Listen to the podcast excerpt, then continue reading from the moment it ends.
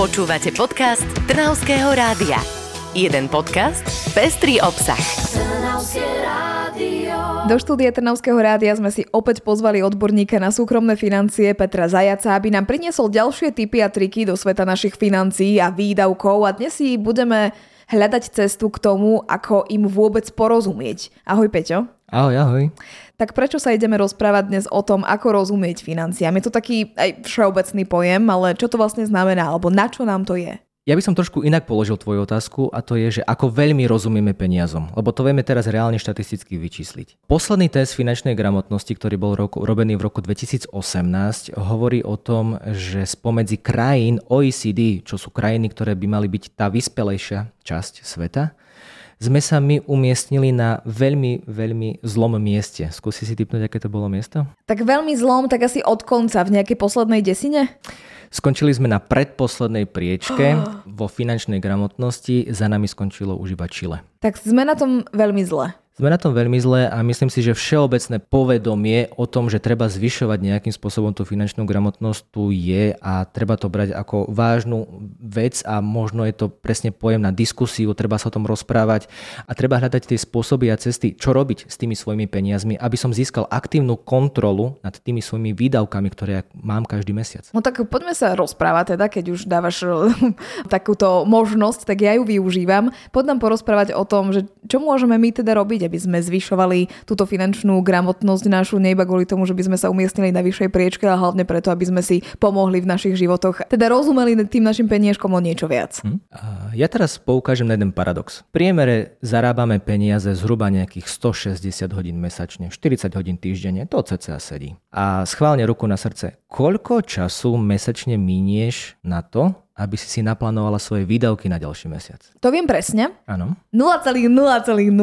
A myslím, že nie som jediná zasa. A Nehovorím pres... to s hrdosťou, ale je to asi aj to, prečo sa tu o tom teraz rozprávame. A presne to je ten paradox. My minieme 160 hodín mesačne na to, aby sme mali peniaze, aby sme ich zarobili a minieme 0 minút času na to, aby sme si naplánovali ten výdavok do budúcna.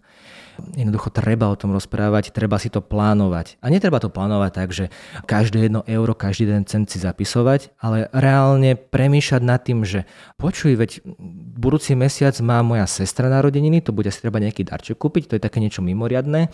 Mm, potom by som chcela ísť do divadla, vychádza mi, nevychádza mi a reálne sa o tom ako keby minimálne to dať možno na ten papier a venovať aspoň 15 minút mesačne na to, aby som si to spísal, že dobre, ja viem, že zarobím stále tu svojich cca tisíc eur. A teraz koľko vlastne ma budú stať tieto moje štandardné výdavky, ktoré mám každý den mesiac a viem ich reálne vyčísliť, koľko ma budú stať tie možno mimoriadné výdavky, ktoré možno viem tiež vy, vyčísliť, lebo viem, čo sa v tom mesiaci bude asi teoreticky diať, ale zase musím rozmýšľať nad tým, že mne môžu skočiť nejaké mimoriadne výdavky, o ktorých ja vôbec nemusím vopred vedieť. Napríklad pokazí sa mi chladnička ráno a po obede sa mi pokazí auto. A teraz, odkiaľ naberiem 3-4 tisíc len tak, tak, lebo mi skočil nejaký mimoriadný výdavok. No tak Treba odkiaľ, povedz nám. Dáš nám nejaké typy, že dobre, tak viem, môžeme si zobrať spotrebný úver, ale ak si to chceme naozaj nad tým premýšľať a systematicky riešiť aj tieto veci, ktoré môžu prísť nečakané do nášho života, tak čo by sme tak mohli spraviť? Presne to, že poďme to riešiť systematicky a poďme to riešiť ako keby krok za krokom.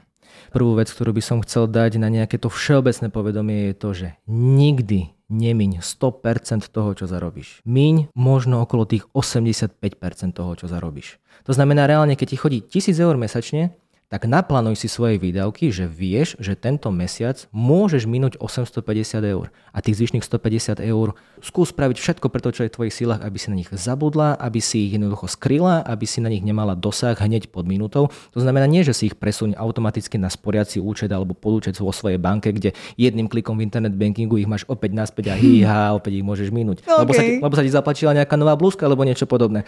Jednoducho nie. Maj kontrolu nad tým svojimi peniazmi, ktoré ty reálne reálne máš a ktoré dostávaš a tvor si ten zdravý základ toho, že halo, nejaký mimoriadný výdavok mi tu vážne môže skočiť. A čo budem robiť, ak mi ten mimoriadný výdavok vyskočí? Dobre, tak keď sa rozprávame napríklad o tej tisícke, čiže 850 eur by som mohla teda minúť, ale 150 si dám preč, ale naozaj z toho nezaplatím nič. To je na tie mimoriadné, na to, že naozaj to neuvidím, možno to neuvidím aj mesiace, aj roky a potom mi príde nejaký veľký výdavok a budem ich potrebovať. Takže mám tých 850 eur, s ktorými sa mám snažiť vyžiť so všetkými úvermi, so všetkými poplatkami, za bývanie, za auto a tak ďalej. Áno. Uh, ja viem, že možno pre niekoho aj tých 85% bude, že veľa, že potrebujem ja minúť vážne celú svoju výplatu, tak môžeme sa pozrieť ako keby na ďalšie veci, že čo robiť k tomu, aby si sa vedela dostať k tomu, že tých 15% reálne niekde zahodíš do, do v úvozovkách niekde. Teda tak potrebujem asi viac dosať. zarábať na to, aby som, aby som mala potom tých 15% naviac, aby som si ich mohla odkladať. Na toto by som ti dal jeden krátky matematický príklad, ktorý hovorí o tom, že kto z nás dvoch sa má lepšie. Buď ja, čo zarábam 1000 eur mesačne a moje výdavky sú nastavené na 800 eur mesačne, alebo ty, čo zarábaš 3000 eur mesačne a tvoje pravidelné výdavky výdavky sú 2900 eur mesačne. To je pravda, áno, pretože ja tých 3000 musím zarobiť a stále mám iba tú stovku k dobru ak mám takéto výdavky mm. a ty v podstate môžeš zarobiť tisíc, ale môžeš zarobiť aj 850 a stále si OK napríklad, ak ti vyjde nejaký zdravotný problém, niečo. Takže tie výdavky máš oveľa nižšie, aj keď zarábaš menej. Musíme si uvedomiť to, že my si vždycky nastavujeme sami nejako ten životný štandard, ktorým žijeme. Ja keď zarábam 1000 eur mesačne, tak automaticky nemám štvorizbový dom s bazénom. Áno, mám možno ten jednoizbák, možno ten dvojizbák, mám rodinu, alebo som samotár, alebo niečo, alebo niečo. Ale prispôsobujem ten svoj životný štandard štandard svojmu príjmu, ktorý mám. To znamená, že veľmi rýchlo sa rozhodnem, či sa idem stravovať do reštaurácie každý jeden deň, alebo si to spravím ako motiváciu, že dobre, raz za dva týždne, keď sa mi podarí niečo, tak idem sa nájsť do vážne dobrej reštiky, lebo si to dám ako odmenu a že mi to spraví radosť. Musím o tom uvažovať, musím uvažovať, kde míňam tie svoje peniaze, musím ich mať pod kontrolou. Či tvoje slova sú, že jednoducho koľkokoľvek zarábam, viem 15% z toho hodiť za hlavu na takéto mimoriadne výdavky, ktoré ma môžu čakať a iba z tých 85% musím teda vyžiť. Teda mal by som sa snažiť. Skús to. Skús to prvý mesiac, Uvidíš, skús to druhý mesiac, uvidíš. A ja ti garantujem, že ty nájdeš tie cestičky, ako si tie možno svoje vlastné výdavky skresávať preto, lebo vieš, že halo, však ja mám ešte 5 dní do výplaty a mne ostáva už iba tých 100 eur a viem, že nemôžem minúť tých ďalších ešte 15%, ktoré už ich mám niekde odložené. A musím začať rozmýšľať nad tým, že čo musím zmeniť, alebo čo robiť preto, aby som jednoducho vyžila ešte tých, ešte tých najbližších 5 dní. A to môžu niektorí povedať, že tak to je také, že prežívanie, to nie je život. Vie, že mám a hľadať na konci mesiaca, že či mám 50 eur, či mám 100 eur, alebo koľko. Máš nejakú motiváciu do tohto života? Čo si treba uvedomiť je jedna vec a to je to, že treba si nájsť zdravý balans medzi žitím života a medzi tými úsporami. Sporiť za každú cenu nedáva zmysel, pokiaľ ja si ten život neviem nejakým spôsobom užiť. A vychutnávať a tešiť sa z neho a tešiť sa z výletu a ísť na dobrú večeru alebo ísť s kamarátmi posadiť iba tak večer v piatok na pivo. Ale pokiaľ ja viem, že mám nejaký svoj budget, tak ja pôjdem s kamarátmi na to pivo. Ale viem, že na tom pive miniem 20 eur, nie 50 eur. Mm-hmm. Alebo tak chcel by som eh, reálne sa stravovať v nejakých dobrých reštauráciách a chcem jednoducho zažívať tento životný štandard. Dobre, ok, tak si povedz, či to chceš robiť 4 krát do týždňa, alebo ti reálne stačí len raz, dvakrát. Žiť sa do tej situácie, že áno, je o mňa dobre postarané, dobre som sa najedol, žiť ten životný štýl, ale nie 4 krát do týždňa, ale možno raz do týždňa, dvakrát do týždňa nájsť ten zdravý balans. Teraz nehovorím o tom, že máš chodiť do potravín a kúpovať si všetko najlacnejšie, čo tam uvidíš, lebo aby som ušetril tých 15%. Nie, hľadaj si tie svoje vlastné cesty. Dobre, tak to by sme mali rozdelenie tých 85% a 15%, to je ten zdravý balans. Máš ešte nejaké typy, ktoré by si nám ešte posunul ďalej? Možno už, že ako vyžiť s tými 85%, ak naozaj mám s tým problém, nad čím by som tak mala premýšľať. Asi najprv odložiť peniaze, ktoré sú naozaj nevyhnutné, ako sú splátky úverov, neviem, elektrina a tak ďalej, internety, telefóny a potom ďalej? Prestaň robiť emočné nakupovanie. Hm, tak to a... neviem teda. Či ti môžem slúbiť. Ale to, čo to znamená? Pokiaľ chodíš rada do obchodných centier, len tak, lebo jednoducho si ten človek, ktorý ide sa pozrieť, čo je nové v obchodoch a tak ďalej, idem si to vyskúšať a keď sa mi niečo zapáči, tak si to kúpim. Dobre, to si kúp, ale z tých svojich 85% príjmu. Ale najprv rozmýšľaj nad tým, že kupujem to emočne, alebo to kupujem preto, lebo mi to je vážne potrebné a viem, že tie nové topánky využijem, pretože idem na nové rande a viem, že v nich budem viac sexy a že môžem... A vtedy môžem, to nie je emočné. nájdi si tú pridanú hodnotu v tej tvojej veci. Jednoducho nenakupuj impulzívne, popremýšľaj, že či tá vec, ktorú si kupuješ, ti priniesie ten úžitok, ktorý je hodný tých tvojich peňazí. To znamená možno aj to, že ak som naozaj nahnevaná, hladná, tak nemám ísť do obchodu. Určite áno. V tomto prípade by som ti napríklad odporúčil, že si reálne sprav zoznam veci, čo chceš variť alebo čo chceš jesť ďalší týždeň a ten zoznam podľa tohto zoznamu nakupuj. Ale nekupuj veci, ktoré vieš, že tu je euro, tu sú 2 eurá, toto sú 3 eurá a v konečnom súčte zaplatíš o 20, 30, 40 eur viac na v potravinách, než by si pôvodne plánovala, keby že máš ten zoznam.